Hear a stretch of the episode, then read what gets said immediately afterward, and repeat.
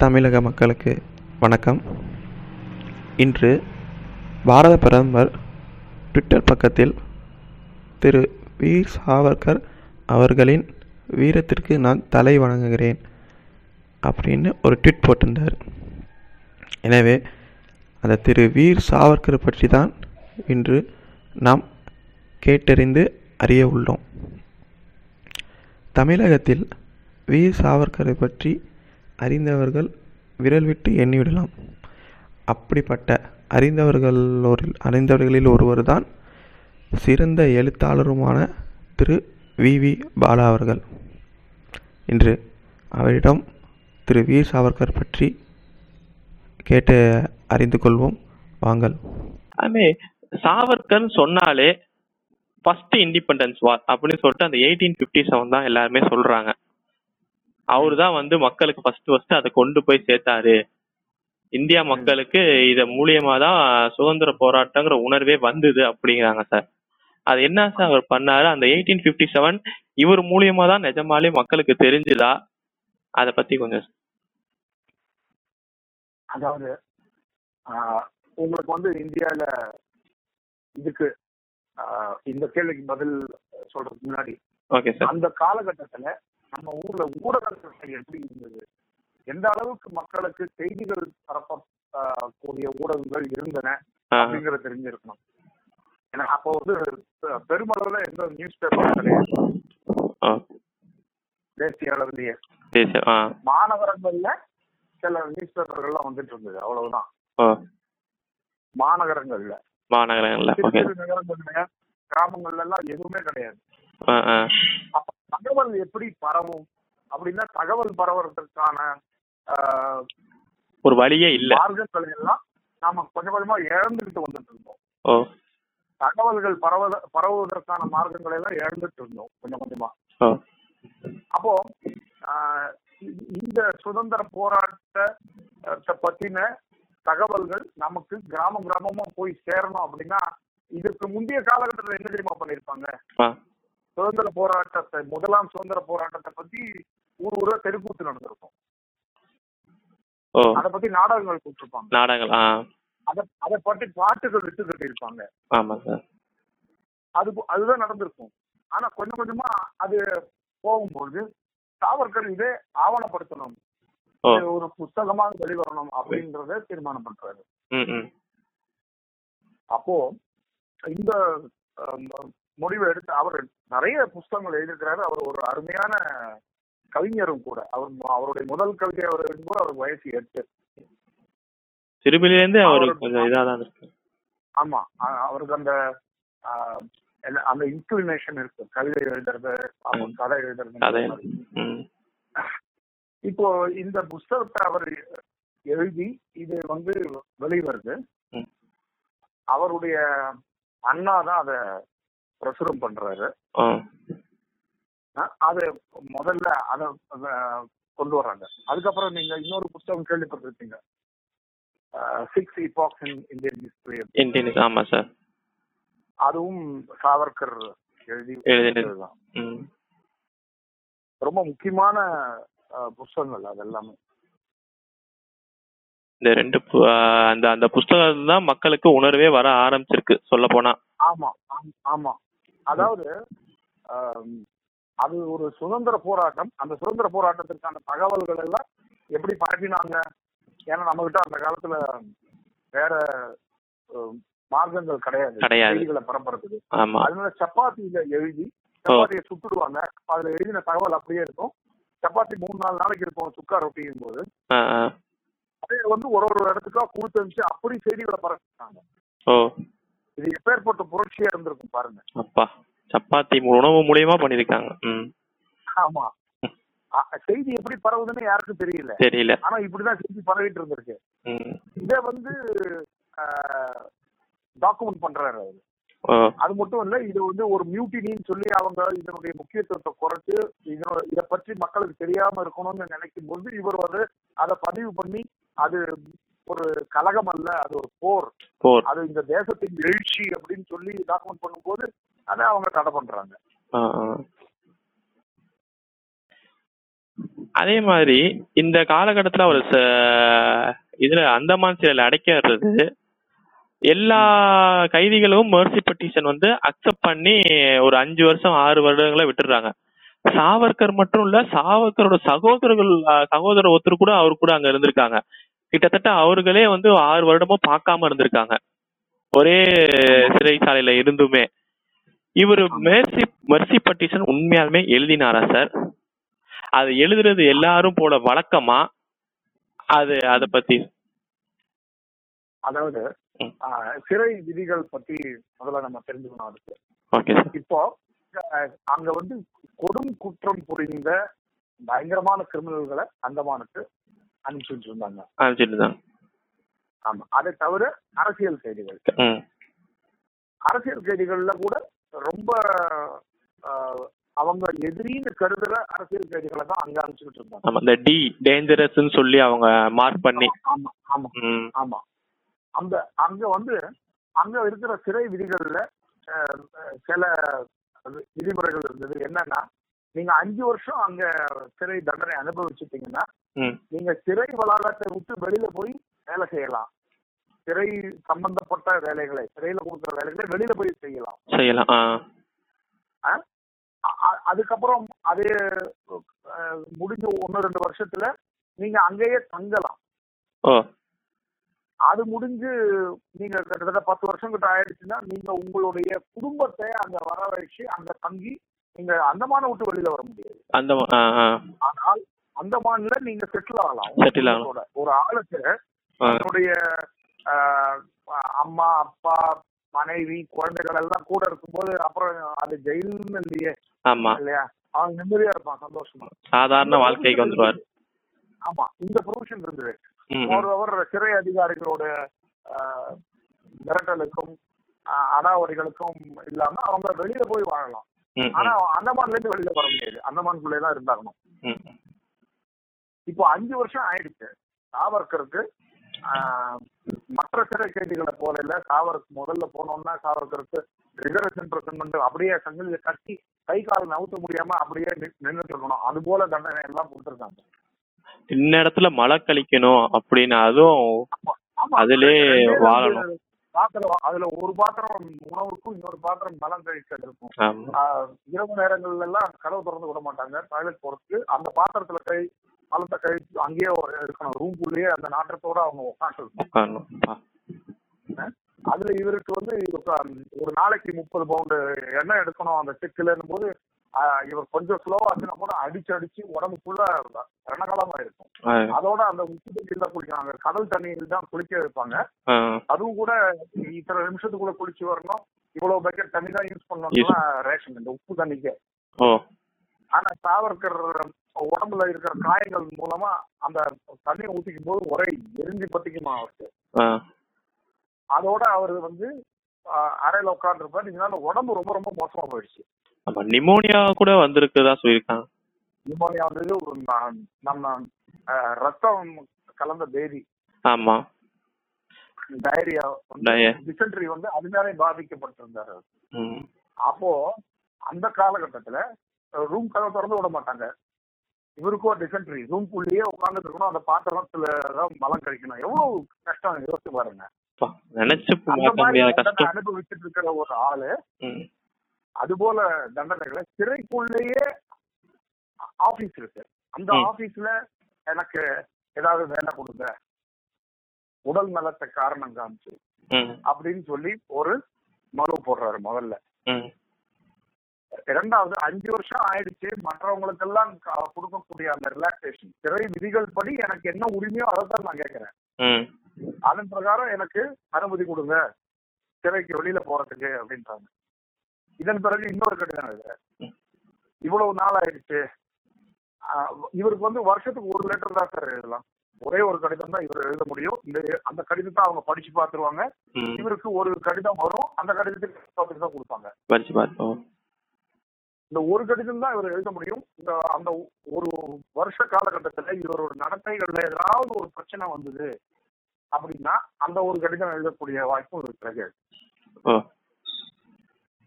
அப்படி இவரு இவர் இருந்த பதினெட்டு வருஷ காலகட்டத்துல ஒன்பது லெட்டர் எழுதியிருக்காரு ஒன்பது லெட்டர் வருஷத்துக்கு ஒரு லெட்டர் அப்படின்னு. நீங்க அந்த லெட்டர் படிச்சு பாருங்க. அவருக்கு பட்ட கஷ்டங்கள் எல்லாம் நமக்கு தெரியும். அந்த அந்தமான் சிறை அனுபவங்கள்ங்கிற அந்த பெரிய புஸ்தகத்தை படிக்க முடியலன்னா குறைந்தபட்சம் இந்த ஒன்பது லெட்டரையாவது நம்ம படிக்கணும். அதுலயும் ஒரு எழுத்தாளர் சொல்லியிருக்காரு சார். அந்த அந்தமான் சரி அதான். டிரான்ஸ்போர்டேஷன் ஆஃப் லைஃப் அதுல சாவர்கர் அவர் பட்ட கஷ்டத்துல நான் அவர் கூட இருந்திருக்கேன். அந்த சிறைச்சாலை அனுபவத்துல நானும் அவர் கூட இருந்து பார்த்திருக்கேன் கண் நேரா. அவர் பட்ட கஷ்டத்துல ஒரு சதவீதம் தான் எழுதியிருக்காரு. மீதி தொண்ணூத்தொன்பது சதவீதம் அவர் எழுதவே இல்லைன்னு சொல்லிட்டு அந்த அவர் கூட கஷ்டப்பட்ட ஒரு பேர் ஞாபகம் எனக்கு சரியா வரல. அவர் ஆனா சொல்லியிருக்காரு ஒரு சதவீதம் தான் அந்த புக்ல அவர் எழுதியிருக்காரு. மீதி தொண்ணூத்தொன்பது சதவீதம் வந்து மக்கள் அச்சப்பட வேணாம். ஒரு தன்னம்பிக்கையா இருக்குன்னு சொல்லி அவர் அதை மறைச்சிருக்காரு அப்படின்னு சொல்லியிருக்காங்க சார். அதாவது அவருக்கு உடல் நலம் கெட்டு போனோம் அப்படிங்கிறதுக்காகவே அவருடைய உணவுல கண்ட கண்ட விஷயத்தை எல்லாம் கலந்து கொடுத்துருக்காங்க நான் அதை சொல்லல. என்னென்னன்றத. அவருடைய உடல் மோசமா போறதுக்கு காரணம் அவங்க கொடுத்த உணவு. அது வந்து அவர் எழுதல. அவர் அதை பத்தி சொல்லவே இல்லை. அவருடைய மற்றவங்க சொல்லியிருக்கிறாங்க. மற்றவங்க சொல்லியிருக்காங்க ஆமா நீங்க சிறைச்சாலை என்ற படத்துல கூட ஒரு சீன்ல வரும். அனு கபூர் அதுல காவல்கரா நடிச்சிருப்பாரு. அந்த படம் பார்க்க முடிஞ்சா அதுல பாருங்க. அதுல ஒரு ரெஃபரன்ஸ் இருக்கும் அதை பத்தி. ரொம்ப மோசமான உணவை கொடுப்பாங்க. அந்த அளவுக்கு கொடுமைப்படுத்தப்படும் போது ஒருத்தர் தனக்கு சிறை விதிகளுக்குள்ள தனக்கு இருக்கக்கூடிய உரிமையே கேட்கிறாரு. அவ்வளவு. அந்த லெட்டர் பாருங்க. அந்த லெட்டர்ல அவர் என்ன கேட்கிறாரு. நீங்க இப்போ மன்னிப்பு பொது மன்னிப்பு கொடுக்குறாங்க. பொது மன்னிப்பு கொடுக்கும்போது கூட சாவர்கருக்கு அது கிடையாது. கிடையாது. அரசியல் கைதிகளுக்கு பொது மன்னிப்பு கொடுக்கும்போது அப்ப கூட சாவர்கருக்கு அது கிடையாது. எவ்வளவு பெரிய கொடுமை பாருங்க. கொடுமை. ஒரு மிக முக்கியமான ஒரு தருணம் வருது. அந்த தருணத்துல நிறைய பேருக்கு பொது மன்னிப்பு கொடுக்குறாங்க. ஓ அது விக்டோரியா மகாராணியோட ஆஹ், பிறந்த நாளோ அந்த மாதிரி ஏதோ ஒரு ஆமா. ஜூப்ளி கோல்டன் ஜூப்ளி அந்த சமயத்துல. பொலிட்டிக்கல் அப்ப சேர்ந்து எல்லாருக்கும் சேர்த்து பொது மன்னிப்பு கொடுக்கறதா? எல்லாருக்கும் மன்னிப்பு கொடுக்குறாங்க. அரசியல் கைதிகளுக்கெல்லாம் ஈவன் கொடும் குற்றம் புரிந்தவர்களுக்கு கூட ஆமா. விடுதலை கொடுத்தாங்க ஆமா. ஆனா இவருக்கு கிடையாது. இவருக்கும் கிடையாது அவர் சகோதரருக்கும் கிடையாது. ஆமா. ம். இதுல என்னன்னா இவருடைய மன்னிப்பு கடிதம் இவங்க சொல்றாங்க இல்லையா? அந்த மன்னிப்பு கடிதத்திலே நீங்க பாத்தீங்கன்னா அவர் எனக்கு விடுதலை கொடுக்கவில்லைன்னா பரவாயில்ல. இவர் இவரோட மன்னிப்பு கடிதங்கள்னு இவங்க சொல்ற கடிதங்கள் எல்லாமே வெர்சி பெட்டிஷன் எல்லாமே கைதிகள் சார்பாக இவர் எழுதினது. ஆமா ஆமா ஆமா இவர் ஏன்னா என்ன விடு என்ன விடுதலை பண்ணிடுங்க சார். நான் வந்து நல்லவனா இருக்கேன். இனிமே உங்க கூட சேர்ந்து உங்களுக்காக வேலை செய்யறேன் காங்கிரஸ்காரங்களை எல்லாம் காமிச்சு கொடுக்குறேன்னு சொல்லல. அந்த மாதிரிலாம் ஒண்ணும் சொல்லல. தன் இந்திய சுதந்திர போராட்டத்திற்காக தன் கூட சேர்ந்து போராடின சக கைதிகள் எல்லார் சார்பாகவும் இவர் கடிதம். கிடையாது அதுல ஒரு வரி வருது. ஒருவேளை என்ன விடுவிக்கணும் அப்படிங்கிறது உங்களுக்கு ஒரு சங்கடமான நிலையா இருந்து அதனால நீங்க எங்களுடைய கோரிக்கையை பரிசீலிக்க முடியாம போயிடுமானால் தயவு செய்து என்ன விட்டுடுங்க. என்ன எனக்கு நீங்க விடுதலை கொடுக்க வேணாம் ஆனா மற்றவங்களுக்கு எல்லாம் கொடுங்க அப்படிங்கிறது இத அவர் சொல்றாரு. அவர் எழுதின கடிதத்துல. மெர்சி பெட்டிஷன்ல இப்ப இந்த மாதிரி கடிதம் எழுதுற ஒரு ஒரு நபரை தான் நம்ம இடதுசாரிகளும் காங்கிரஸ்காரங்களும் குற்றம் சொல்லிட்டு இருக்காங்க. காங்கிரஸ்காரன் சொல்றப்ப ஆயிரத்தி தொள்ளாயிரத்தி எழுவதுல முன்னாள் பாரத பிரதமர் அம்மையார் இந்திரா காந்தி அவர்கள் இதே நாள் ஆயிரத்தி தொள்ளாயிரத்தி எழுவதுல ஸ்டாம்ப் ரிலீஸ் பண்ணிருக்காங்க வீர திருமகன் சொல்லிட்டு போற்றி கூட பேசியிருக்காங்க.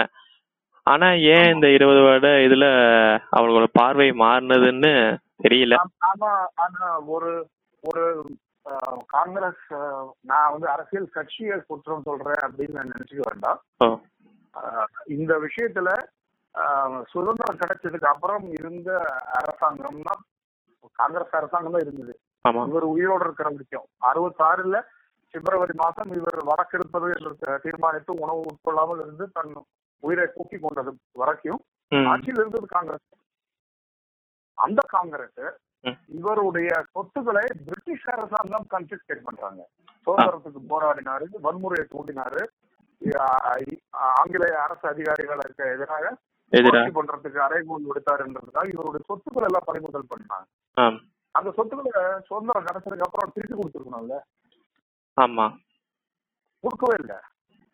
இவர் காந்தி கொலை வழக்குல கைதான உடனே இவரை அதுல இம்ப்ளிகேட் பண்ணி பண்ணி பொய்யா இவரையும் சேர்த்திடுறாங்க அந்த வழக்குல. அதுக்கப்புறம் இவருக்கும் அதுக்கு சம்பந்தம் இல்லைன்னு சொல்லி நீதிமன்றம் இவரை அக்விட் பண்ணிடுது. ஹானரபிள் ஆ. அதுக்கு அப்போ வந்து எல்லாரும் கேட்கறாங்க இப்போவாவது போய் நீங்க நேரு விட்ட கேளுங்க உங்க சொத்தை திருப்பி கொடுக்கறதுக்கு அப்படின்னு. அவர் கேட்க மாட்டேன்றாரு. நாடு சுதந்திரம் கிடைச்சிருச்சு. அதுக்கு கூட என்ன என்னோட வீட்டை போய் பாத்தீங்க நீங்க கேட்டுட்டு இருக்க சொல்றீங்களான்ற மாதிரி ஒரு ரெஸ்பான்ஸ் கொடுத்துட்டு போயிடுறாரு ஆனா யார் ஆக்சுவலா கொடுத்துருக்கணும்? அரசாங்கம் கொடுத்துருக்கணும். ஆமா. நான் கொடுக்கல. மாறாக இந்த மாதிரி ஸ்லாண்டரஸ் கேம்பெயின் தான் நடக்குது நம்ம ஊர்ல. துரதிருஷ்டவசம். ஆனால் இப்போ கொஞ்சம் கொஞ்சமா நிலைமை மாறுதுன்னு நினைக்கிறேன். ஏன்னா நிறைய புஸ்தகங்கள் அவரை பத்தி வருது அவரை பற்றின ஆஹ், விஷயங்களா வருது. ஒரு விதத்துல அவர் மன்னிப்பு எழுதி கொடுத்தாரு அது இதுன்னு சொல்றது கூட ஓகேன்றது நான். அப்பதான் இளைஞர்களுக்கு அதை தெரியும். பத்தி படிக்கணும்னு ஒரு ஆர்வத்தை தூண்டுது. ஆமா கண்டிப்பா. இப்பயாவது அட்லீஸ்ட் சாவர்கர் யாரு அப்படின்னாவது ஓரளவு ரீச் ஆகுது சார் ஆமா ஆமா ஆமா. அதே மாதிரி இன்னொரு இது படிச்சேன். சாவர்கர் ஒரு பெரிய சீர்திருத்த வியாதி. அவர் என்னதான். இந்துத்துவாவை ஆதரிச்சாலும் அவர் வந்து மூட நம்பிக்கையை எதிர்த்தவர். முக்கியமா சொல்ல போனா ஜாதிகளுக்கு எதிரானவர். ரத்னகிரியில ஒரு கோவில் கட்டி முத முதல்ல ஒரு சக மக்கள் எல்லா மக்களையும் அனுமதிச்சு உள்ள கொண்டு போனவர். கோவிலுக்குள்ள கொண்டு போனவர். சமபந்தி ஃபர்ஸ்ட் ஃபர்ஸ்ட் ரத்னகிரியில அவர் தான் ஆரம்பிச்சாரு. அப்படிங்கிற ஒரு இதுவும் சொல்றாங்க சார் சாவர்கரை பற்றி. அவர் எப்பேற்பட்ட சீர்திருத்த வியாதி? நீங்க அவரை பத்தி சொன்ன விஷயங்கள் அத்தனையுமே கரெக்ட் தான். பதிவு பண்ணப்பட்ட விஷயங்கள் அது எல்லாமே. ஆமா. சாவர்கர் வந்து எப்படி ஒரு சமுதாய கண்ணோட்டம் எப்படி அவருடைய இருந்தது அப்படின்னு. அவர் நாத்திகவாதி அப்படி சொல்ல முடியாது. துர்கா போட்டிலாம் எழுதியிருக்காரு. ஹலோ? துர்கா அவங்க பத்திலாம் எழுதியிருக்காங்க. ஒரு நாத்திகவாதி அப்படின்னு சொல்ற மாதிரி சொல்ல முடியாது. ஏன்னா துர்கா அவங்க அத பத்தி ரொம்ப துர்கை அம்மனை தான் அவர் எல்லா தடவையும் எனக்கு சக்தி கொடு அப்படின்னு சொல்லிட்டு ஒரு கவிதையெல்லாம் எழுதியிருக்கதா நான் படிச்சிருக்கேன். ஆமா ஆமா. ஆமா. வந்து நம்ம சமுதாயத்துல இருக்கக்கூடிய பிரச்சனைகள் அப்படின்னு சொல்லிட்டு அவர் சில பிரச்சனைகள் சொல்றாரு. என்னென்ன பிரச்சனை அப்படின்னா நம்ம சமுதாயத்துல ஒரே விஷயம் நான் அவர் சொன்ன அந்த ஏன்னா அது அந்த வார்த்தைகள் வந்து ஆங்கில வார்த்தைகள் இல்லை. அதனால நான் தவறாக உச்சரிக்க கூடும் அதனால நான் அதை எடுத்துக்கிறேன். அவர் வந்து நம்ம சமுதாயத்தில் இருக்கக்கூடிய என்ன சொல்றது? நம்ம சமுதாயம் இந்து என்கிற அடையாளத்தோடு ஒன்றிணைவதற்கும் நாம ஒரு தேசமா பங்களிக்கிறதுக்கும் இருக்கக்கூடிய தடைகளா அவர் சில விஷயங்களை பாக்குறாரு. அது அது என்னென்ன விஷயம் அப்படின்னா அவர் வந்து இது மராட்டியா ஹிந்தியான்னு எனக்கு தெரியல. நான் இந்த வார்த்தைகளை சொல்றேன் அதனோட விளக்கத்தை சொல்றேன். அதாவது விவ- விவசாய பந்தி. என்னன்னா ஒருத்தர் இந்த இந்த குலத்தில் பிறந்தால் இந்த வேலை தான் செய்யணும் அப்படின்னு பரம் ஹெரிடிட்டரி ஆக்குபேஷன் பரம்பரையா ஒருத்தர் வந்து அதை அவர் விரும்பி எடுக்கலாம் ஆனால் அது திணிக்கப்பட்டால் நீ வேற எதுவும் செய்யக்கூடாது இதுதான் செய்யணும் அப்படின்னு சொன்னால் அது தவறு அப்படிங்கிறாரு. ஓ. ஸ்பர்ஷ பந்தி. ஒருவரை தொடுவதே பாவம் அப்படின்னு சொல்றது. தீண்டாமை ரோட்டி பந்தி. இன்டர்காஸ்ட் டைனிங் சமபந்தி சமபந்தி அதாவது மாற்று ஜாதிக்காரர்களோட உட்கார்ந்து உணவு அருந்துவது தவறு அப்படின்னு நினைக்கிறது. பேட்டி பந்தி. சாதி இணக்க திருமணங்கள் வேணுங்கிறாரு அவரு. ம். ஜாதிக்குள்ளதான் கல்யாணம் பண்ணிப்போம் அப்படின்னு சொல்றது தவறு அப்படின்னு. அப்புறம் சிந்து பந்தி வெளிநாட்டுக்கு போறதுக்கு தடை இருந்தது இல்லையா அந்த காலத்துல? ஆமா. அது. அப்புறம் வேதோக்த பந்தி இன்னார்தான் வேதம் படிக்கலாம் அப்படின்னு இருக்கு இல்லையா? ஆமா. அப்படி இல்லாம அவர் வந்து பகவத்கீதையில கிருஷ்ணர் சொல்றாரு குணகர்ம விபாகர்த்தன் யாரெல்லாம் அதுக்கான ஆப்டிடியூடு வளர்த்துக்கிட்டு அதுல ஈர்ப்பு எடுத்துட்டு கத்துக்கணும்னு வராங்களோ அவங்க எல்லாம் கத்துக்கணும் அப்படிங்கிறாரு. இதுக்கப்புறம் அவர் கடைசியா ஒண்ணு சொல்றாரு. ரொம்ப ரொம்ப முக்கியமானது. நான் இது வரைக்கும் விவசாய பந்தி ஸ்பர்ஷ பந்தி ரோட்டி பந்தி பேட்டி பந்தி சிந்து பந்தி வேத பந்தி. சொன்னேன் இல்லையா? ஆமா சார். சித்தி பந்தி. அதாவது ஒருத்தர் வேறு மதத்துக்கு போயிட்டா அவங்க திரும்ப இந்து மதத்துக்கு வரவே முடியாது அந்த காலத்துல. அது தவறு. அவங்கள திரும்ப இந்து மதத்துக்குள்ள கொண்டு வரணும் அப்படின்றது அது ஒரு இயக்கமா ஒரு நம்ம முன்னெடுக்கணும் அப்படிங்கிறாரு அந்த சுத்தி பந்திங்கிறது. இது அவர் சிறையில போய் பண்ண போய் தான் ரொம்ப பெரிய பிரச்சனைகள்லாம் வந்தது அங்க. ஏன்னா அந்த சிறையில உங்களுக்கு தெரிஞ்சிருக்கும். அந்த சிறையில அந்த பேரின்னு ஒரு ஆங்கில ஆங்கிலேயர் ஆமா. அதிகாரி சிறை அதிகாரி.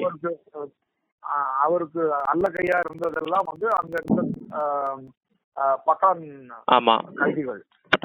அவங்க என்ன பண்றாங்க? நம்ம இந்து கைதிகளுக்கு அவங்க வந்து அவங்க ஒண்ணுமே இல்ல. அவங்க ஒரு ஒரு பாத்திரத்துல ஒரு ஒரு தொட்டியில குடிநீர் இருக்கு. அவங்க குடிச்சிட்டாங்கன்னா அந்த தண்ணியை நம்ம ஆளுங்க குடிக்க மாட்டாங்க.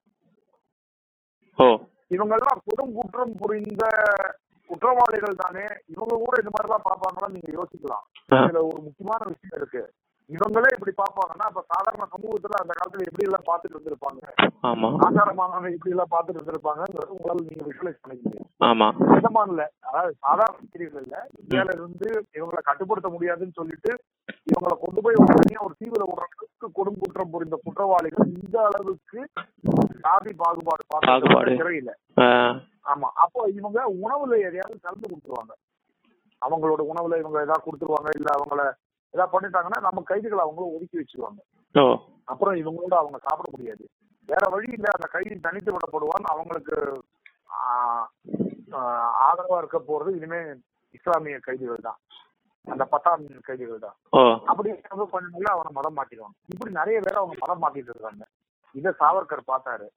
அப்படி அவங்க வலுக்கட்டாயமா ஒருத்தனை இழுத்துட்டு போகும்போது அவனை தன் கூட உட்கார வச்சு உணவு இருக்க வைக்கிறாரு இந்து கைதிகள்லாம் எதிர்க்கிறாங்க. அப்ப இவர் அவங்க கிட்ட சொல்றாரு இதே போல பண்ணிட்டு இருந்தீங்கன்னா நாளைக்கு ஒருத்தன் கூட மிஞ்ச மாட்டான். என்ன என்ன பண்ணிட்டு இருக்கிறீங்க நீங்க? இது போல தடைகள் தான் நம்ம சமுதாயத்தினுடைய பெரிய பலவீனம். அதனால இது போல பண்ணாதீங்க அப்படின்னு சொல்லி அவங்கள எல்லாம் அஹ், மாத்தி திருத்தி அந்த சிறையில இருக்கக்கூடிய அந்த கைதிகளோட அணுகுமுறையே மாத்துறாரு. அது அவர் பண்ணின முக்கியமான ஒரு காரியம். இதையே வந்து சமுதாயத்திலே வந்து தொடர்ந்து பண்றாரு. ரீகன்வர்ட் திரும்புதல். எந்த தடையும் இருக்கக்கூடாது அப்படின்னு சொல்லிட்டு. அப்போ இந்த இந்த நீங்க இந்த ஏழு விஷயங்களை பாத்தீங்கன்னா பிறப்பின் அடிப்படையில் இந்த தொழில்தான் செய்ய வேண்டும் என்று நிர்பந்திக்கப்படுவது ஈண்டாமை ஆஹ், மாற்று மதத்தோ மாற்று ஜாதியில இருக்கிறவங்களோட ஒன்னா உணவு கலப்பு திருமணம். திருப்பணம் வெளிநாட்டுக்கு பயணம் செய்வதில் உள்ள தடை.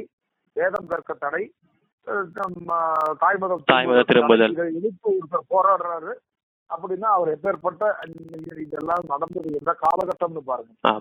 ஆயிரத்தி தொள்ளாயிரத்தி பத்துல கைதாகிறாரு பதினொன்னு வரைக்கும் அந்தமான் சிறை. அந்த மாதிரி அதன் பிறகு நாலு வருடங்கள் நம்ம ஊருக்கு வந்து சிறை. பல்வேறு சிறைகள்ல இருக்கிறாரு அதன் பிறகு அவர் ரத்னகிரியில தனி அங்க தனிமை சிறையில இருக்கிறாரு. ரத்னகிரி சிறையில இருக்கும் பொழுதுதான் இந்த காரியங்கள் எல்லாம் பண்றாரு அங்க சுற்று வட்டாரத்துல இருக்கக்கூடிய மக்கள் கிட்ட எல்லாம் இது எல்லாத்தையும் போதிக்கிறாரு. போதிக்கிறார். ம்.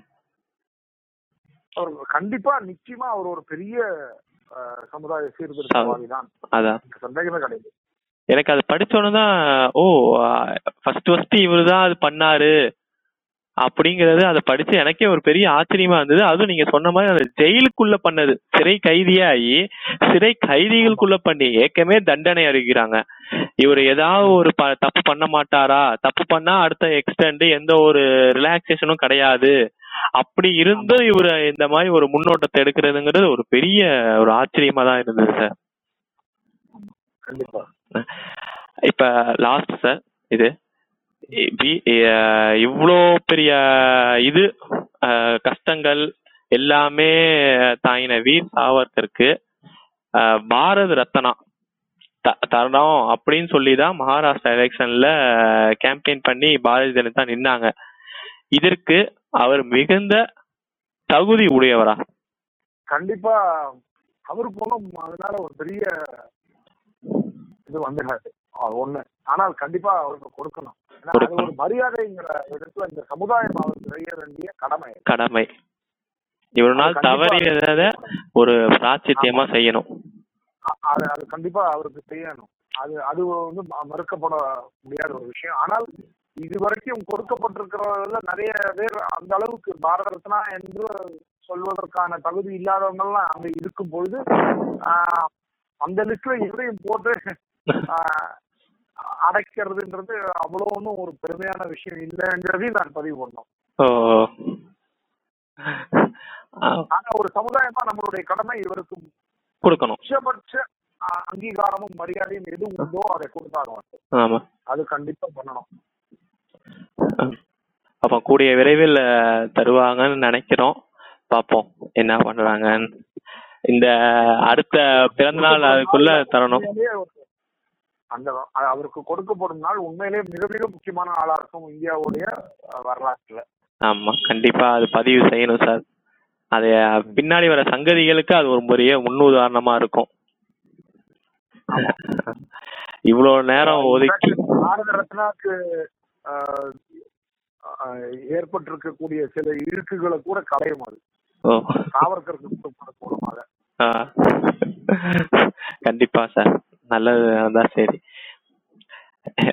சார் இவ்வளவு தூரம் உங்க டைமை ஒதுக்கி எங்களுக்காக கொஞ்சம் சாவர்கரை பத்தி ரொம்ப டீட்டெயில்டா ரொம்ப விலாவரியா அவர் என்ன கஷ்டப்பட்டாரு அவர் என்னென்ன சீர்திருத்தங்கள் செய்தாரு என்னென்ன மறைமுகமா பதினோரு வருஷம் அந்தமான் சிறையில கஷ்டப்பட்டாலும் அவரோட ரோல் இண்டிபெண்டன்ஸ் இல்ல என்ன சுதந்திர இதுல என்னங்கறத மிக தெளிவா சொன்னதுக்கு மனமார்ந்த நன்றியும் வாழ்த்துக்களும் சார். இதே மாதிரி உங்களிடம் வந்து சாவர்கர் பற்றி ஒரு புத்தகத்தையும் நாங்க எதிர்பார்க்கிறோம் சார். அப்படி ஒரு வாய்ப்பு கிடைச்சதுன்னா ரொம்ப ரொம்ப சந்தோஷமா இருக்கு ஆ, கண்டிப்பா இத பத்தி ஏன்னா எஸ்- நீங்க சொன்ன அந்த முன்னாடி உள்ள எஸ் டி சூர்யா சார் அதான் சொன்னார். என் லைஃப் டைம்ல கிடைச்ச பெரிய பாக்கியம் அப்படின்னு அவர் சொன்னாரு. அதே மாதிரி நீங்களும் சாவர்கர் பற்றி டீட்டெயில்டான ஒரு புத்தகம் கிடைத்தா அது நாங்க செய்த பாக்கியம் சார். கண்டிப்பா கண்டிப்பா. கண்டிப்பா. ரொம்ப ரொம்ப ரொம்ப நன்றி சார். ரொம்ப மனமார்ந்த ரொம்ப நன்றி சார்.